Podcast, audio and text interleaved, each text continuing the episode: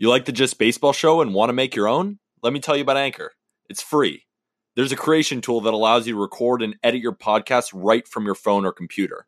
Now you can even add any song from Spotify directly to your episodes. The possibilities are endless for what you can create, whether it's music analysis, your own radio show, or something the world's never seen before. Anchor will distribute your podcast for you so it can be heard on Spotify, Apple Podcasts, and much more. You can make money from your podcast with no minimum listenership. It's everything you need to make a podcast in one place. So download the free Anchor app or go to anchor.fm to get started.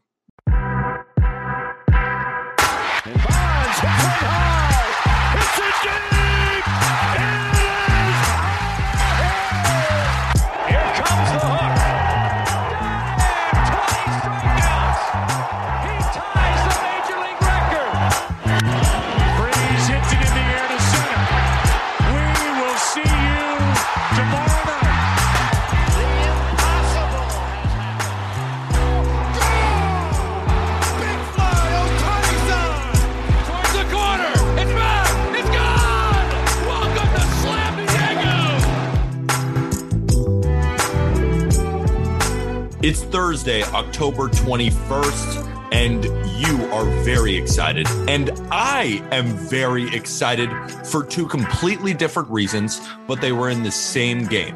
The over is 5 and 0. I have ridden that shit every single day. We talked about it on the podcast. This is going to be an offensive braganza. And it's happened every single game. Game four, it's 2 2 going into the ninth inning, seven runs. This game, the runs just keep trickling in by the Astros. The Astros scored nine themselves, but you, Aram Leighton, were at Fenway Park for this game. So I'm very excited that the overhit. You got to be excited that you were you're a little part of history there. Uh, the history that is the return of Chris Sale, right? Exactly. You- Exactly. and I'm excited to get your TV view of that because I was on the Green Monster, Mhm. which vantage point wise is kind of shitty. Like you could see the whole game. Every ball looks gone. Like every time a ball is hit to the monster, I'm like, ah, shit. And then and then you just hear a cheer, and it's like, oh, he caught it up against the wall. Um, it's got be your depth also- perception, right? Just Oh, depth totally. like you're so high up. It's the green monster. it's impossible to see. But I was praying for a ball because I was like, if I have that kind of elevation, you know, I'm having my classic like meathead self pump, Yeah. I could totally reach the infield, right? And so I was thinking that and I'm like, oh, I, I could totally please hit me a ball so I can prove to myself that I can reach the infield. Uh, unfortunately, didn't get a ball, but Yordan almost reached us. Question for you. Question for you before we talk about Yordan.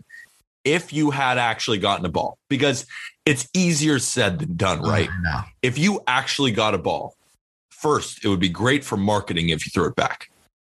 Two, it'd be really cool. Three, it'd be a great story. So, what's stopping you from actually doing it if it were to happen? You know, I think just the fear that I get kicked out. Yeah. But if it's an Astros homer and I yoss that thing back, as long as I don't hit a, an infielder, I'm good, right? It's what I, I was talking about this on my way in with my buddy Charlie, and I was saying you do get. I think it's pretty obvious if it's intentional or not. If I'm heave hoeing it, bro, like 300 feet and it reaches the infield, I feel like they've. If I'm the short, if I'm Xander Bogaerts and I get drove by that, I'm tipping my cap. I'm like, wow. Do you Like, remember? a. Do you remember earlier in the season when Stanton hit a home run, Giancarlo Stanton, and the fan chucked it back at him and hit him while he was rounding second base? Yes, like that was sick. No one. I don't know if that fan got thrown out. I have no idea. You shouldn't. If you throw it and hit somebody in the infield, it should just be like, you're good. You're fine. That's allowed. So one guy you probably don't want to hit if you're throwing that ball back into the infield is Yordan Alvarez, aka your dad Alvarez, aka future Hall of Famer. The mm-hmm. dude's bat doesn't seem fair. And It's I'm not not. even just talking about his swing. I'm talking about the physical bat that he also uses. How can you barrel that many balls with a regulation wood bat? I don't understand it. Do you? He's like it's swinging. He's like he's swinging an oar. Like he just everything is squared An up. or is a perfect way to describe it. it's crazy. The home run he hit, bro, off of Sale to go left on left and hit that to left center. he's so special. We always say future Hall of Famer. It's hard as a first base DH guy, but his numbers are going to be so damn good. And I think he's going to hit for so long that it's like this guy has to be in the Hall of Fame. I actually don't think he's ever going to stop. That's gonna that's one of my ridiculous takes. Where of course people are gonna be like, "Oh, you're putting a 24 year old in the Hall of Fame." Yes, I am yes. because he doesn't miss ever. He's incredible. I mean, he's going most likely he'll hit 500 home runs. I think we're both on that page. I think, and that's like an auto, right? That's like an auto threshold. God, God forbid injuries, but I don't even like to consider that. Like that's. No. I'm not going to project injuries on Yordan Alvarez. And when's he going to get hurt over the age? Yeah, exactly. It's easy. It's easy. Keep, take it easy, bro. Just swing. But Colby Olson, one of the Just Baseball writers, did a really cool piece on Walker Buehler mm-hmm. and about how Walker Buehler is actually on a track to becoming, you know, at least where he's at now is on par with where many guaranteed shoe in Hall of Famers are, like Scherzer, Kershaw, etc he's on the same plane as those guys at their age 27 and fifth year into the or fifth year into their career. That that's very obvious, but at the same time, it's like wow to hear that, you know. And it's you like read pretty crazy. You read the article and you you realize that the only real difference is just the amount of innings. Uh, comparing him to a guy like Clayton Kershaw, Clayton Kershaw's ERA, his FIP, all those kinds of numbers are a little bit lower, which makes sense because Clayton Kershaw is maybe the best regular season pitcher of all time. Yeah, he's and Walker Buehler is is right there, just with less innings. So if you put that into perspective, you realize not only is Walker Buehler an ace in this league, but he's on a Hall of Fame track as well, just like Colby said. And you got to compare him to eras, right? Because it's yep. like the guys today just aren't throwing as many innings per start. So you, can't, you can't bash him for that. It's a different game. It's like bashing a guy in the NBA in the 70s for not shooting threes. It's, it's just like, not how fair. can you? And that's what we saw in the postseason now is, is you're seeing guys get yanked left and right. Uh, you're seeing short leashes. You're seeing bullpen games like crazy. But I feel like the Braves have been a team that that's been maybe the only team that's gone by feel. I see. I feel like Brian Snitker is actually managing by feel. It's not a scripted game. It's not a scripted. They haven't predetermined all of their decisions. I'm sure he has his guys he thinks he's going to go to, but I don't think it's as scripted from the top as as it is with some of the other teams. And the Braves keep winning, bro. I actually Braves won again. Braves keep winning. I want to talk with you about the Braves and Dodgers after because I also have a managerial thing I want to run by you. But first, we got to talk about Chris Sale and the mm-hmm. fact that he looked like a vintage Chris Sale. He hit 98.5 miles an hour. Sarah Langs tweeted this out. The fastest pitch he's thrown since August 12th of 2018. Wow. We saw I did not see that we saw Chris fucking Sale. Thank goodness, man. And yet, this Astros offense, they don't care. And the no. thing is, we're talking about Chris Sale. And first of all, he looked phenomenal. There was a specific at bat against Carlos Correa where he went high fastball, slider at the ankle, then fastball again. It was one of the most dominating at bats I've ever seen off of Carlos Correa, who had an MVP type season, who crushes left handed pitching. And Chris Sale literally made him his daddy. But Framber Valdez was the daddy of the Red Sox tonight. Framber Valdez turned in that type of performance that we were talking about. The fact that the Red Sox, they want to hit all these home runs, but Framber is the king of the ground ball we talked about this as well. One of two pitchers with a negative launch angle. That's something Jack talked about. A negative average launch angle. And he they he got Red Sox hitters to just drill it into the ground over and over again. Eight innings was efficient. If I remember correctly, under 80 pitches, or at least close to that. He was on pace for a Maddux if he didn't give up a run. Yeah. I, I love that we mentioned Framber here because we really thought that he was going to be a matchup nightmare for the Red Sox, given that he's a ground ball pitcher and all the reasons that you mentioned. And it didn't happen for him in the first start. But the Red Sox were in the midst of one of the most uh, incredible stretches we'd seen from them all year and from any team all year. And they were just raking. And I think anybody, they could have ran into, you know, peak any pitcher. And I think they could have gotten to him. So I didn't think it was as much of a Framber thing in the first start as much as it was just the Red Sox being a wagon. And now Framber comes back in the same place, you know, against the same team and look great, you know, and, and I think that was what we thought we would see from Framber.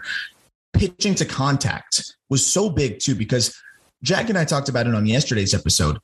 We were worried about both bullpens, but also really the, the Astros went through all their best arms. Graveman wasn't available. They had a lot of their guys not available. And I know it ended up being a blowout, but for a lot of the game, you didn't know that it was going to end up the way it did. Not at all. Valdez saved that bullpen. Oh, yeah. And now you have Graveman, a travel. So you have a travel day, and now you have everybody available. Graveman can go too if you really need it. Uh, you have all of your best guys ready to go. Framber just flipped the script on the script on this series, not just because of the score now in games, but also because of just where that puts their bullpen and where the Red Sox are now after using Eovaldi. You know, I think now you're seeing a big flip in terms of who has the advantage uh, when it comes to the pitching rest and just the readiness of their A team guys. It's going to be interesting because the Red Sox could also come out and rake. But I think when we look at the chess match right now, advantage Astros. Advantage Astros for sure. I think they're going to close it out. You know, you never know game six, but I think the I had the Astros in seven, and I think they will finish it in seven. I think the Red Sox can steal game six, possibly, possibly with backs against the wall. I could see it. Talking about Framber's excellence, talk about the just Houston Astros ability to find guys in the weeds. Talk about Framber Valdez signed out of Latin America, as well as Luis Garcia, yeah, as well as Jose Urquidy. Tom Verducci mentioned that all of them signed as 19, 20, and 21 year olds for $430,000 signing bonus between all of them. Yeah, that's nothing.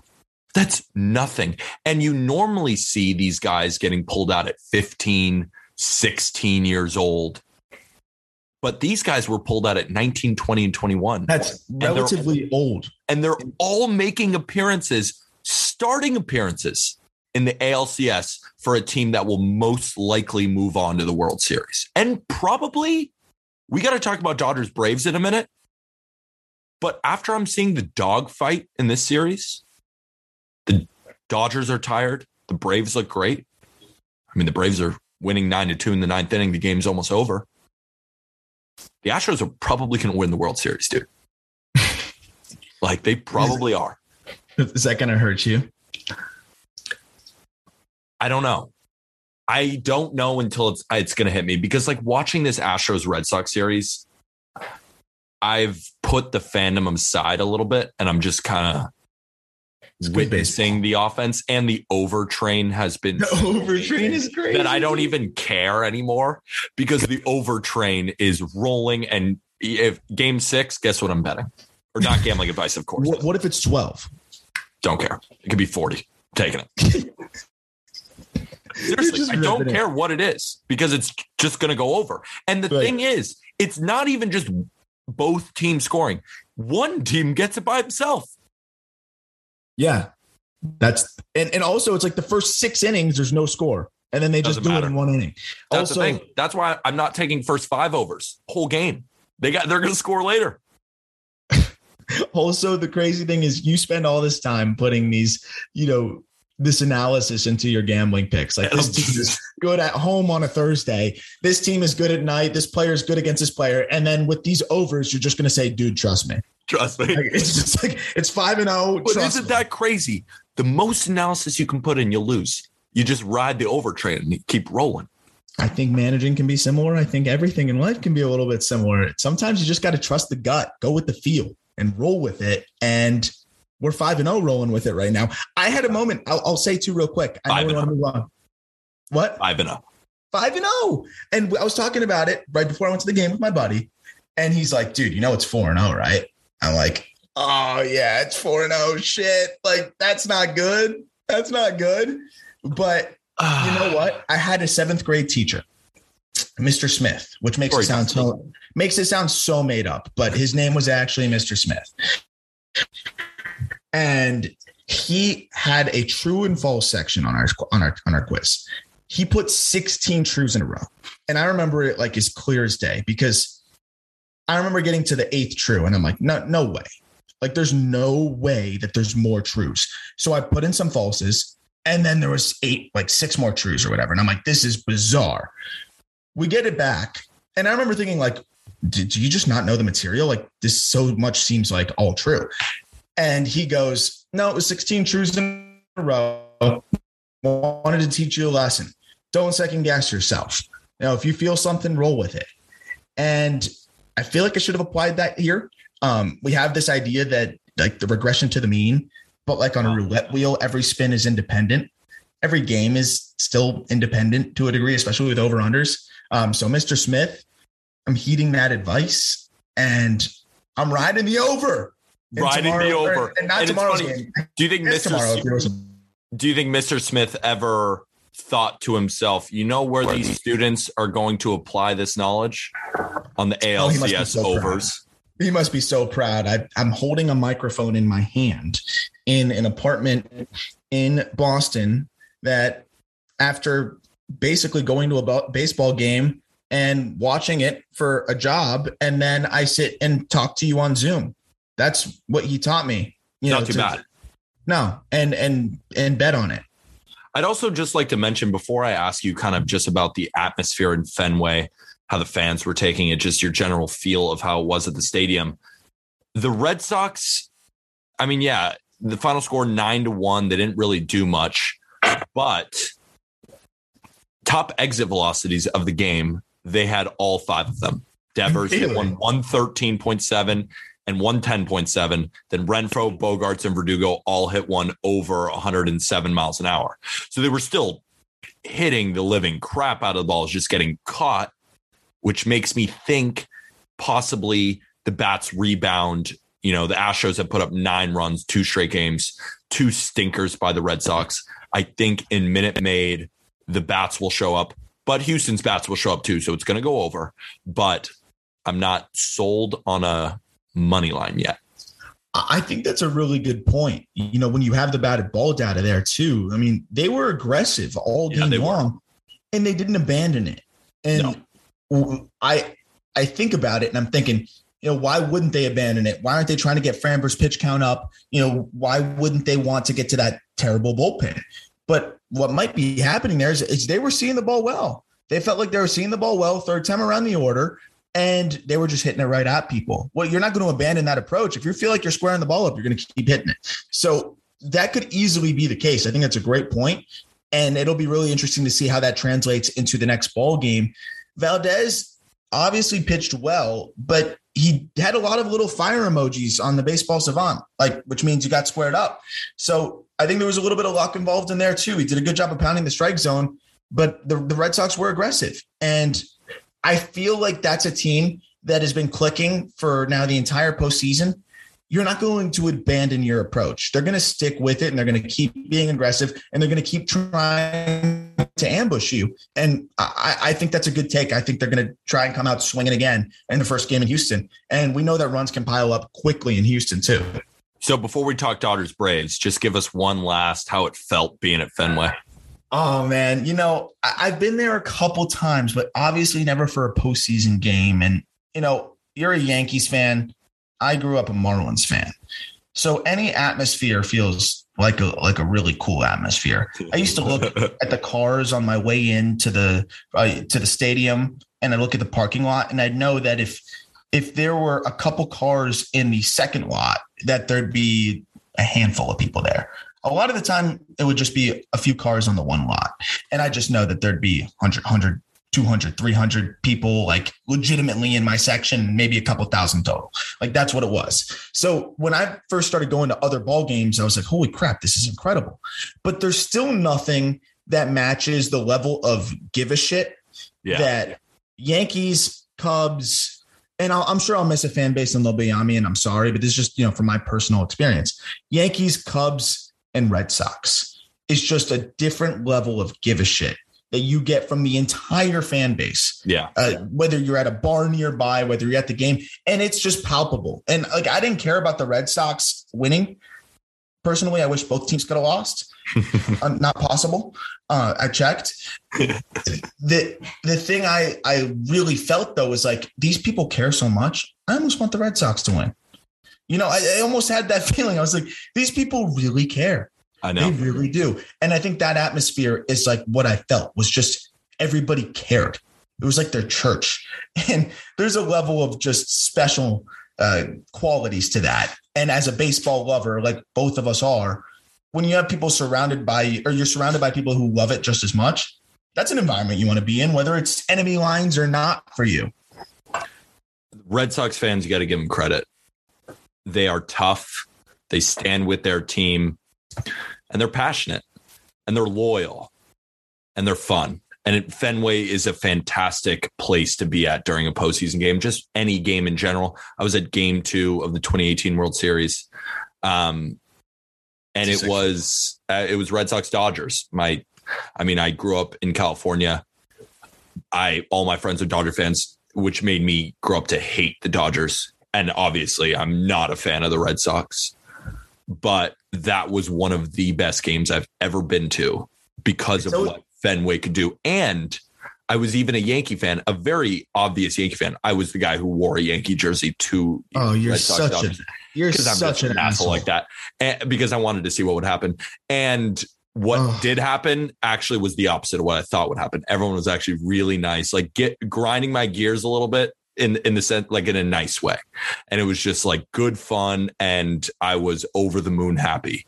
But what we got to talk about is that the Braves, dude, the Braves. They're for real.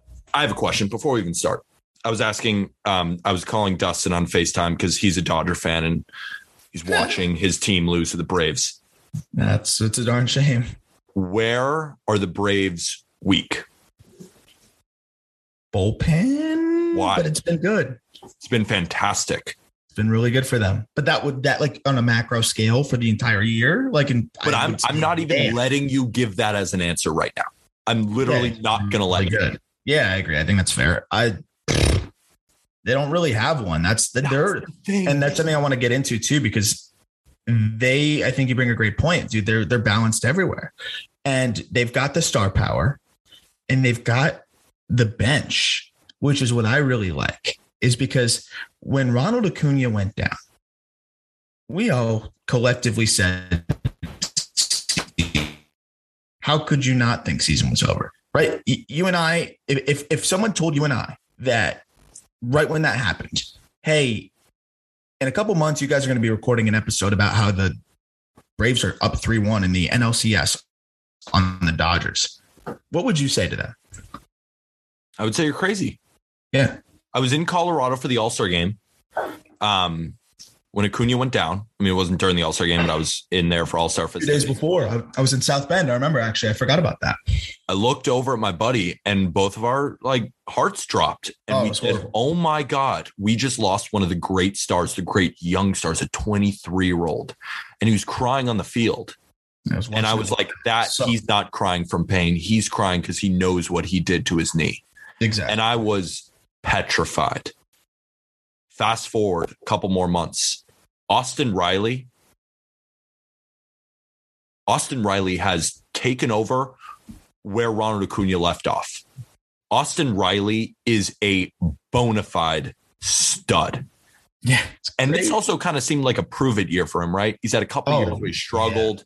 And think about this if he had a bad year this year, are the Braves thinking, all right, we need a third baseman? But one now, million, one million percent. now they have an all star. Not just him. Eddie Rosario almost hit for the cycle tonight. Again, He had two home runs, a triple, and a single. He was a double short. The Braves won nine to two. Aram, I said when the Braves went up 2 0, I was just thinking everyone is against this team. And I don't really understand why. The Dodgers are exhausted. I cannot say that enough. This is a team Their pitching is tired. Their offense is putting bat at bat after bat at bat. Talk about Trea Turner hitting under 200. Corey Seager hasn't done much. Dare I say Mookie Betts has not done that much. Justin Turner left the game with a neck, or I don't know if it's a neck injury, but I know he previously hurt his neck and he was pulled from the game. Thoughts are it might be he might have re-aggravated that neck. Is he No, out? You know who else has been out? Maybe this just isn't that Dodgers team. Think about this. No Clayton Kershaw. No Dustin May. No Trevor Bauer. No Max Muncy. This is an amazing team filled with all stars, but this is not the Dodgers that we thought we'd see in this series. From a player standpoint, from a talent standpoint, from a performance standpoint, from every standpoint you could imagine. Max Muncy was their most productive hitter. Right? Like I know this is a sick offense. Max Muncy was their most productive hitter, and you lost him. And you highlight all the pitchers. That's a lot. I don't care if you're the all-star team. I don't care if you are the, you know, the best team ever assembled. That is a lot to lose. You're shifting around your lineup and you're trying to make up for lost pieces. It's hard to do that. And I think you bring up a really good point. And on the flip side, the Braves, they lose one of the top five players in baseball, maybe top three players in baseball. And they know that they're not going to replace him in one move. So what they do is they make several moves. They go get a Rosario. They go get a Adam Duvall. They go and Robbed get a home run tonight. yes, defensive stud. They go get a Joc Pederson. Now you have three players. Before you even move on, Joc Pederson has then come in and been an all star in this postseason. Yep. So, and then when Freddie, because he went 0 for 8 with seven strikeouts to start this series, and then he's heating right back up. This is a team with multiple guys hitting like all stars when the Dodgers are supposed to be those all stars and are just not doing it. And what I love about the move by the Braves is again, you don't try to replace one superstar. You can't. It's not possible. But what they did is they took a little a little bit of a similar, I would say, spin on what the Giants did, which is be 12 deep of guys that you can mix and match in perfect situations for them to succeed. That's why we saw the Darin Rufs of the world succeed, the LaMonte Wade succeed, because they were put in positions where they are most comfortable. That's what they did there. It's like, we're not going to get a superstar, but if we take these three players that are, you know, well above average players and excel at different things and put them in positions to succeed individually and kind of platoon them, that could add up to be an all star. And that's what they did. You mentioned Duvall robbing the home run. He's a plus defender in the corner and he crushes left handers. You mentioned Rosario. He's become more of that regular player, but he was a guy that could really help you in matchups as well against righties and, and certain pitchers. Then Joc Pederson, another guy that crushes righties. And in whatever situation, you could go with both of those lefties or you could mix and match. And they're And missing exactly Jorge. Soler. And Soler was another guy they added to that mix as well. They went with the depth mix and match scenario, which I think is incredibly smart because you aren't going to replace an everyday player even near the caliber of Acuna, but you can make up for as much of that production as possible by putting together four players and playing them each in their strengths. And I thought that was brilliant. Give Alex Anthopoulos a ton of credit, dude. The GM of the Atlanta Braves. What Big freak. what a stud. And we talk about this Braves offense, and the Braves offense is good, but it's a little bit easier when you're facing a Julio Urias who's pitched four times in 11 days. It's a Poor guy, bit- bro. They He, he threw he threw 90 plus pitches today. Like they are running these guys into the ground. We heard from Max Scherzer saying he doesn't have anything left. Yeah. When in the world would you ever hear that from Max Scherzer? He could be lit on fire and he's like, give me the ball. Yeah. I'll find some water later.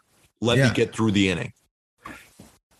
I know Buehler's fantastic, but it's like Buehler could run into another start against the Braves and just get shelled again. Not because Walker Buehler isn't good, it's because he's pitching every single day and his arm is about to fall off. I bet if you ask him how his arm feels, I bet he says the word numb, not hurt, numb. Yeah. Yep. I mean, that's what Scherzer said. He's like, I got that arm. He's like, he's like I thought it was going to go away and it didn't. And I know Scherzer's 37, but this is a guy that's not the same level of human being that a lot of other players are, even in the major leagues. He still throws cheese. It's low effort. He's never had these issues before, really. I, I just, I think that they got a little bit desperate. I mean, they were relying on, and this is the Dodgers, that they have players that are established studs that you feel like it's always the right answer to put them out there, no matter what. It's always the right answer. Like putting Eovaldi out there, it's always the right answer to put your best pitcher out there. And if it doesn't go right, it's because it just didn't go right. He's your best pitcher. You got to go for it. It's like the MadBum effect. But I don't think that's necessarily true. I think there's situations where Alex Vesia, fresh, is better than Max Scherzer. like that's just the way it is in the postseason. I'm not saying Vesia is better than Scherzer, but Scherzer with dead arm versus a fresh Vesia against a lefty. Give me the lefty, and that's what they ended up doing in that scenario. But I think we're seeing pitchers get get spread a little bit thin in those situations. But then we're also seeing guys get the short yank. So it's almost like we're seeing shorter stints of these guys, but seeing them more frequently, and they're not used to that. They're used to maybe stretching to 120 pitches as the big push, but not going 80 pitches one day or 70 pitches one day, and then three days later going 25, and then two days later going 40, and throwing with this frequency that they've never done before. I think that's the issue. We're seeing short starts more than we ever have before. And I think that's how these managers are justifying it. But these guys are pitching too frequently. It's it's just seems like it's you're asking them to do things they've never done before. And I think that's that's a very unique thing to this postseason. I posted a TikTok um, and it was based around because I was obviously listening to you and Jack's episode, and you guys were talking about Gabe Kapler, you were talking about managers, game scripts, all that kind of stuff. And I was just I was on TikTok and I was seeing a lot of like anti this manager. Most notably, someone was against Aaron Boone. And I saw someone against Mike Shildt. I saw some against Snitker. And I was like, hold on, hold on, hold on. Let's bring this full circle for a second. Are we absolutely positive that organization is letting that manager make those exact decisions. Are yeah, we positive? Because I don't think that we can really put the blame on these managers when we don't know if it's there's just those analytics guys up top who are saying put this guy in here no matter what in this situation you're doing this and they have no autonomy. Does Dave Roberts right. have autonomy over his bullpen? I, I, sincerely think he does not. And I, I, I'm glad you listened to that one because that's something I feel really strongly about is I think a lot of these managers are scapegoated and, and these front offices love it because it's like we script the games. If it goes poorly, it all falls on the manager. It's not my problem. They don't know where it came from. Right. It, it, it's like you write a, a line of jokes and somebody else performs them. And if one of them offends somebody, it doesn't get traced back to you and that that comedian gets gets flamed instead, like Dave Chappelle right now. Like imagine Dave Chappelle didn't write those, and there's some evil guy behind it, and yeah. nobody knows, and Chappelle's just getting flamed. Like that's like that's what it is. And Snitker, I think, is the one guy that actually goes more by feel. And it's ironic that he's actually managing his bullpen the best right now. Cora too. Cora, yeah, he does. And the one time the field burned him, but he's been phenomenal all postseason. Spectacular the entire postseason in terms of managing. But Cora is definitely a big field guy. I think is 100% a field guy. Um, I think he gets some suggestions from the top, but I know like the Rays, the Dodgers, they've got their scripts. You can even tell. Like there's no hesitation. There's no, I'm going to go to the first step. I'm going to think about it. It's always just like, oh, this guy faced this batter and he hit this point in the game. Boom, switching. It's like clockwork for these guys. It's it's so scripted. And that's why I think it, it is unfair to scapegoat these managers. And I saw what you said about Boone. Like, I thought it was interesting that Brian Cashman was so out in front of supporting Boone. I think he likes Boone because Boone is an awesome dude, phenomenal, phenomenal guy, super nice. I think he's a player's manager, and I'm sure the players really like him. But I also have a feeling that he's not going to push back that hard. Yeah. Why do you think Cashman loves him so much? Exactly. Exactly. Because I think he's a guy that is willing to hear him out. And I don't see Mike Shildt as the type of guy that's willing to hear a front office out if he doesn't agree with the decision. We saw him come out with the sticky stuff. He was the manager that got out in front of all of that and yep. said, This is my issue with it, and had his rant. He was the first guy to put his foot down, not Tony La Russa, yep. not anybody yep. else. It was him. He seems like a guy that's that's not afraid to voice his opinion. I'm assuming that something came down in either the wild card game or down the stretch, and he wanted to do something and he wasn't allowed to. And that's the philosophical differences that that were referenced. That's going to be an interesting thing here. Is is a GM candidate or excuse me, a manager candidate more appealing because they're a yes man and that it appeals to the front office? Now, who's making these hirings? Are you hiring your yes man because you want to have influence over the manager, or does it start going all the way from the top? Well, when it went all the way from the top with the Marlins, they did something that was only done one other time in baseball history, which was fire a manager the year after he won manager of the year. Joe Girardi, after he won manager of the year with the Marlins, he was fired. And the reason why was because Joe told Jeffrey Loria, and this is actually fully corroborated and true, to fuck off. So he told him, get out of my dugout, fuck off. Because he was I trying to tell him, the Marlins owner was trying to tell him how to do his thing. And and you know what? Jeffrey Loria is an art dealer, man. Joe Girardi's a, a big leaguer and a good one and, and a manager. And at that point was manager, well on his way to manager of the year. So I think I used to look at that from 2006 or seven or whenever it was. And I'm like, it's only gotten worse. I feel like it's almost going to turn into a yes man job. Well, it's a question that we have to answer in the offseason. I will leave the podcast. It is approaching way past, I mean, it's way past my bedtime. It's 12, 1 in the morning. I will leave the podcast with this. Actually, before I leave it with this, Braves are up 3 1. Astros are up 3 2. What's your feel? Quick. And we can't we can't rule the Dodgers out ever, ever, ever. I think the Dodgers make it interesting. Braves in seven. Albert Pujols hit he had it today. Had the hardest hit ball in this Braves Dodgers game at 110.8 miles per hour. I'm at Peter Appel 23 on Twitter. That's Aram Leighton 8 on Twitter. You can find us on social media at Just Baseball Fans on TikTok and Instagram, as well as our Twitter at Just BB Media. I will be streaming on Twitch, giving out some free merch. Twitch.tv slash just baseball fans. You can also find our Discord. Also, go check out the Pillbox Bat Co postseason shirt. Aram's rocking it right now. My roommate wore it for three days straight over a weekend. He wore it out. Disgusting. Not only is it a sick looking shirt, the feel is even better. And that's what you need in a good t shirt. I love it. I'm a big fan. Pujols still bangs. Check out the shirts. We got some good postseason baseball, and uh, thanks for sharing it with us. Look forward to keeping you know going and doing these recaps moving forward yeah, we'll literally be back tomorrow. So see you in about uh, 14 hours. Um, that's Aram. I'm Peter. Thank you, everybody.